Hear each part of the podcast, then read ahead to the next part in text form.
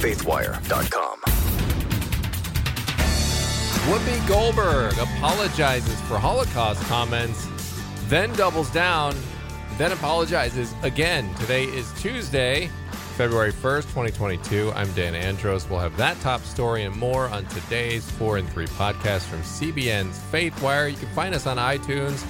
Go ahead and subscribe there. We are here Monday through Friday, and we would love to have you join us. Joining me, as always, Tré Goins-Phillips and Billy Hallowell from CBN's Faithwire with a look at what's coming up. Trey, you're going to be talking about Ben Roethlisberger, even though you're not a big sports fan. We're going to be talking about his comments about pornography and his past addiction to it because it takes a lot of courage to talk about that. Uh, so I think it's worth highlighting. Mm. We're also going to be talking about this amazing story out of Africa about a potentially deadly scenario that was thwarted by a simple act of love. There we go. All right. Well, we're going to start here with story number one. And Whoopi Goldberg, a host uh, on The View, a uh, morning talk show uh, featuring uh, female hosts. Uh, they she got into some hot water for some comments that she made about the Holocaust, and um, what she said was basically that it was not about race. Um, Joy Behar had pushed back and said, "Well, they consider Jews a different race," and then Goldberg said, "It's not about race, not about race." And Behar asked, "Well, what's it about?" And she said, "Man's inhumanity to man. That's what it's about." Uh, then uh, host Ana Navarro interjected and said, "But it's about white supremacy." It's about going after Jews and gypsies, and uh, and then Goldberg said, but it's not about that. These are two white groups of people. How do we?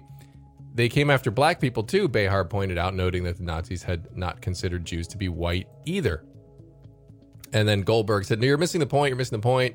The minute you turn it into race, it goes down this alley. Let's talk about it for what it is. It's it's how people treat each other. It's a problem. It doesn't matter if you're black or white because black, white, Jews, Italians, everybody eats each other. So is it?" If you're uncomfortable and you hear about this this book that uh, that um, called Mouse that was in um, the schools, that's what prompted the conversation because uh, they pulled the book because of some graphic images for middle schoolers, etc. And she said, "Should you be worried? Should your child say, you know, oh my goodness, I wonder if that's me?" No, that's that's not what they're going to say. They're going to say, "I don't want to be like that," etc., cetera, et cetera. So, um, talking about the need to educate people on it, but um, did not received well the comments there from Goldberg. Uh, ben Shapiro said Whoopi Goldberg explaining that the Holocaust wasn't about race because there were two groups of white people isn't just stupid, it's insidious. She said it's downplaying the minority status of Jews in order to up- uphold intersectional arguments that justify anti Semitism today. Uh, and so a whole bunch of other people criticized her for these remarks as well. Uh, and then Goldberg issued an apology, uh, which was um, a lengthy apology. And then she did this on the show. And then she went on the late show with Stephen Colbert, however, after the apology. And it seemed like she kind of backtracked a little bit from the apology. Take a take a listen to this on Colbert. Have you have you come to understand that the Nazis saw it as race? Well, because they might like well, asking the Nazis, they would say yes, it's a racial issue. Well, see, this is what's interesting to me because the Nazis lied. It wasn't. They they had issues with ethnicity, not with race, because most of the Nazis were white people, and most of the people they were attacking were white people. So to me, I'm thinking, how can you how can you say it's about race if you are fighting each other? So it all really began because I said, how will children, how will we explain to children what happened in Nazi Germany? This wasn't, I said, this wasn't racial. This was about white on white. And everybody said, no, no, no, it was racial. And so that's what this all came from. So once again, don't write me anymore. I know how you feel. Okay, I already know. I get it. And, uh, I'm going to take your word for it and never bring it up again. We have to take a quick break, uh, but stick around. We'll be right back with more. So there was a segment there, and so if you notice that she she didn't seem to be apologetic there. She said, "I don't write me anymore. I know what you're saying." and I heard it. I don't want to talk about this ever again. So, uh, quite the tactic to take there, which didn't really feel very apologetic. Um, but the backlash is continuing. And actually, just a little bit ago on uh, the program, they had uh, on today's The View, they had um, Jonathan Greenblatt from the Anti Defamation League, and he explained to Whoopi how the Nazis viewed Jews as a subhuman race and that it was racialized anti Semitism, and went on to explain that even in the Jim Crow South, that they took a lot of basically pointers on how to segregate and discriminate based on race from the Nazis. So, um, so he had to go on there and explain that. And uh, also, too, there was a Holocaust survivor who uh, took to Twitter. Her name is uh, Lucy Lipiner. And um, she said that I might be 80 years old, uh, 88 years old, but I have the energy to come on your show and talk to Whoopi Goldberg and all the girls about the Holocaust. I think we can have a meaningful conversation. She's the author of Long Journey Home, a young girl's memoir of surviving the Holocaust. She was six back mm. in 1939 and living in Poland when the Nazis invaded, and she and her older sister and their parents were forced forced to flee.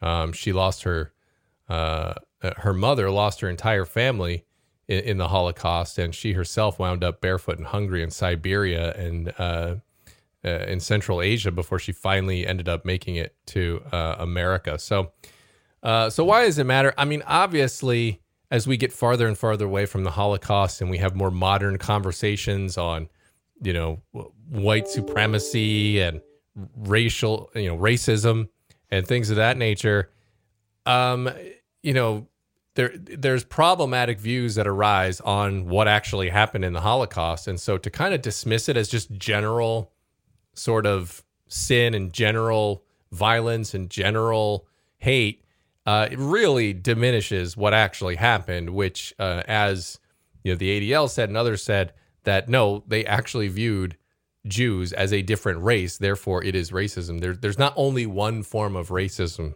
is what people are trying to say here. So, um, so obviously it matters because you know, you, you, if you forget history or if you you change history, you're doomed to repeat it. And so clearly, we don't want to see that again. Well, yeah, I mean, you go back to 1919, September 16th. This was the first time that Hitler actually addressed this question. You have to kind of go back to him. You know, she's using this word race, throwing it around, saying it's not about race. Hitler himself said that the effect of the Jewish presence was, quote, a race tuberculosis of the peoples. And so it's very clear that she seems to have some confusion about the term race. And yeah you know, it's a human invented term. There's a whole history to it. In fact, the National Museum of African American History and Culture addresses this in a very long article that they have on the Smithsonian website where you can kind of read about it. But she's sort of, you know, separating race out as this thing that that isn't even really a biological concept. Ethnicity is. And we know for sure that Hitler saw race and ethnicity as the same thing. And so it seems like a settled issue. I don't, what's confusing to me is why you would release a statement, um, apologize, and then get some praise for it, and then do a show and undo it yeah. almost at the same time. That's very confusing PR wise. I don't get it. No. Well, I, you know, I think this is what we get when we have a debate that's fully built off of nebulous terms that we've created and concocted uh, as a result of our sin. Uh, and this is too also a product of of the intersection intersectionality. I think that's why Ben Shapiro probably used the word insidious because it's all so slippery and hard uh, to define. Uh, because particularly there's a history with Jewish people of uh, particularly with the there there are issues on the the far right just as there are issues on the far left. But with the left, it's well if if you're a successful Jewish person, a lot of times it's because you're white passing and you're a beneficiary of, of white supremacy or uh, a culture that props up white people.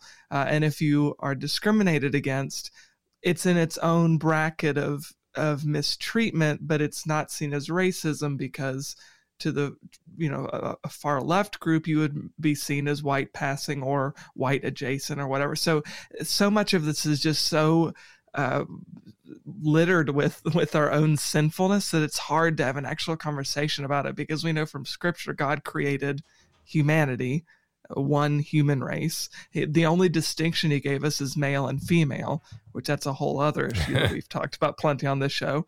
Um, but that is the only distinction that God gave humanity. There's one human race. He didn't create Hispanic people and black people and white people. He created male and female. He created humanity. Um, so we've cr- concocted and created this race issue.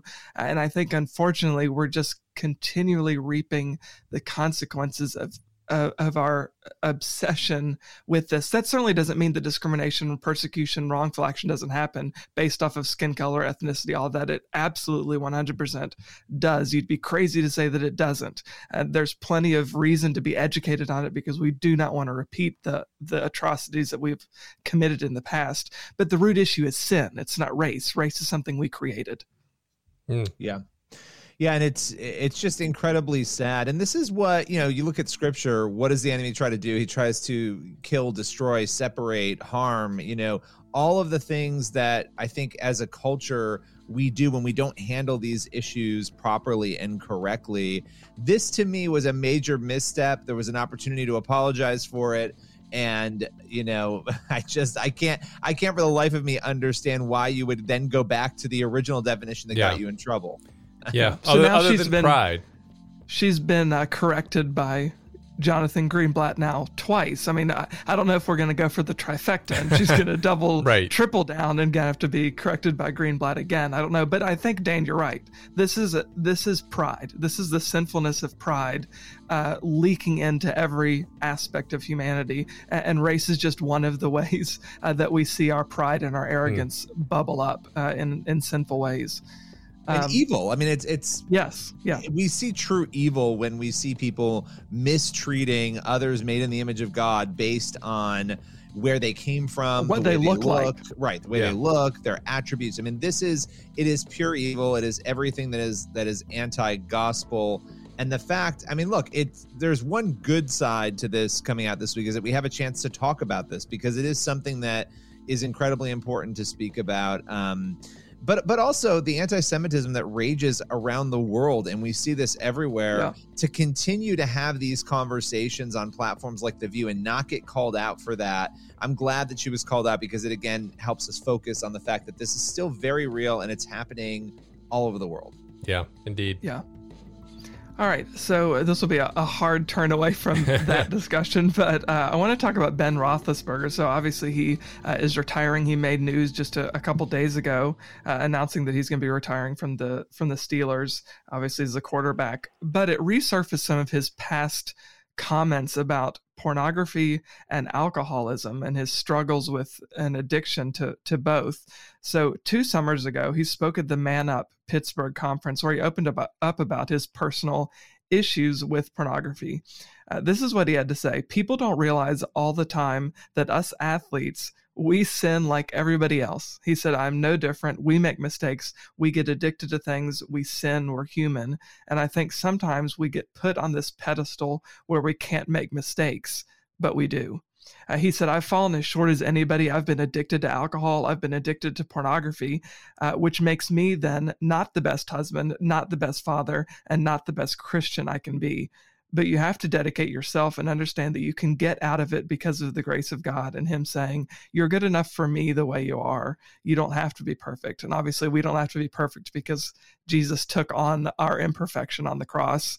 Uh, and and now because we've been washed clean, God sees us as as perfect uh, because of that sacrifice. Uh, so Roethlisberger went on to say that all people fall short. Obviously, a reference to Romans three twenty three. This is all have fallen short of the glory of God. He said, but that's okay. You can get back into the good graces, and all it takes is to ask. And how easy is it for us to use our words? We don't have to go do a bunch of things. We don't have to go and do a bunch of services and do all of this. All we have to do is ask. If we ask for forgiveness, He's going to say, okay and that's how lucky we are.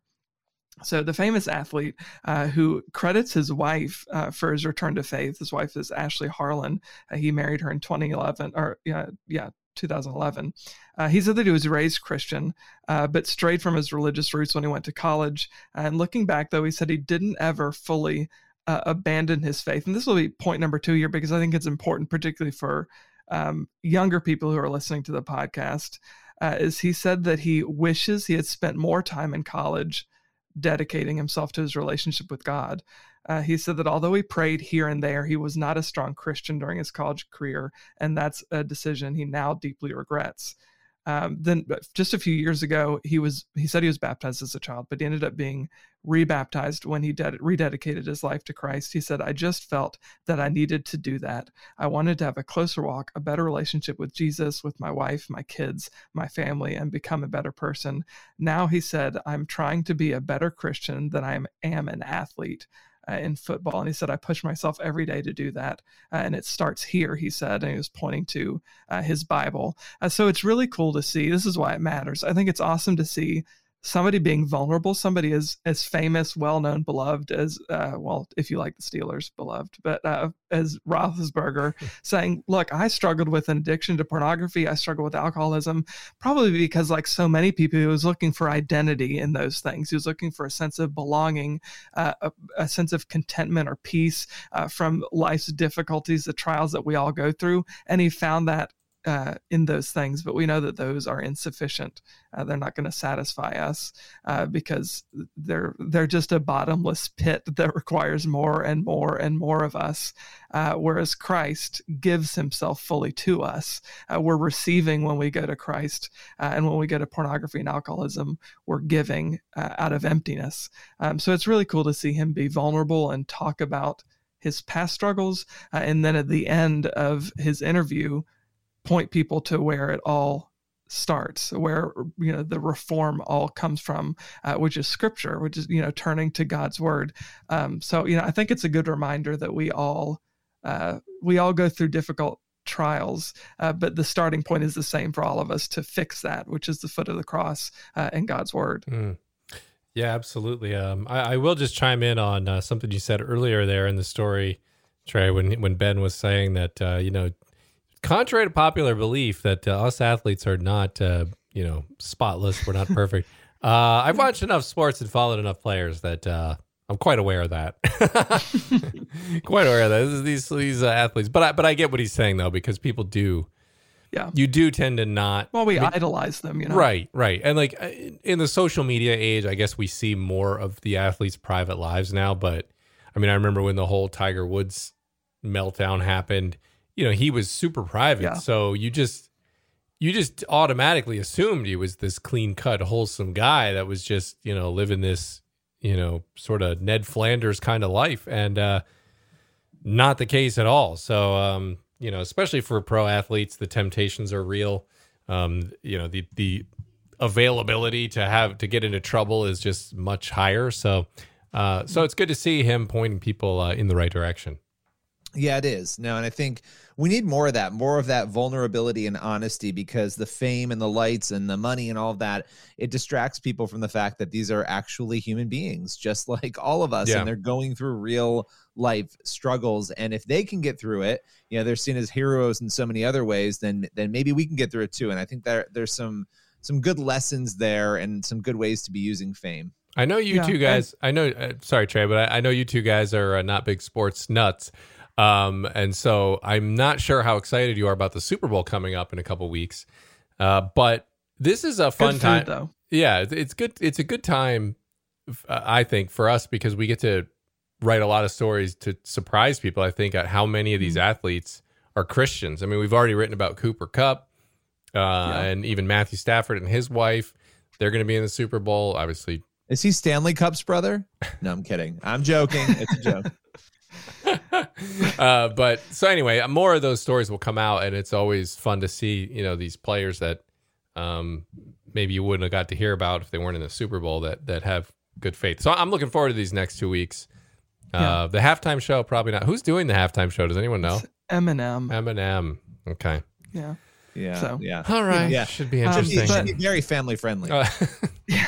There was something else I wanted to mention too, and to your point about celebrity or uh, athletes who are going to be talking about their faith or you know will have faith stories coming out. That was something else that Roethlisberger talked about. Is he said I want to be a front facing believer, like I want to be open about my faith because I want people, young people in particular, to know it it's cool to be a Christian. Like you, it is. It's a great thing to be a believer, and you can still be the greatest athlete or greatest in whatever field you're in, and be a strong believer and be outspoken about it. He said, I, you know, he kind of wanted to pave the way for people who uh, want to talk about their faith and tell them, look, you should talk about your faith. It's something worth sharing.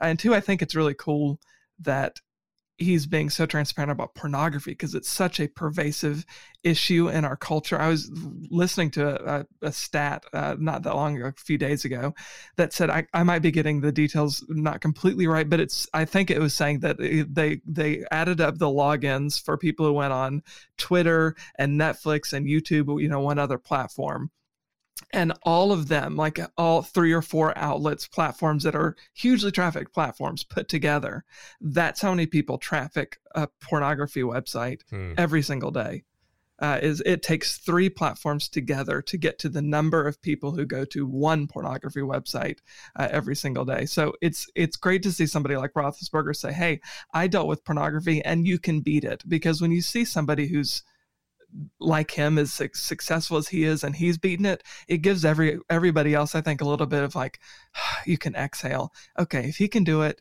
I, you know i can do yeah. it too. Uh, and it's it's good to see people talking about that issue in particular. Indeed all right. Well, that brings us to our last story here. And this is really one of those inspiring stories that shows that the gospel is really all we need. And it's involving a group out in Africa. It's the Afro Mission and Evangelism Network. And they work on basically going to towns throughout Africa that have not heard the gospel. These are unreached people groups. And uh, one of the guys who runs that group, Oscar Amaechina, he spoke with the Christian Post and he was telling them about this story that he personally experienced of going out and they were ministering. And he called it a really difficult mission field. I think it was in Nigeria where this unfolded.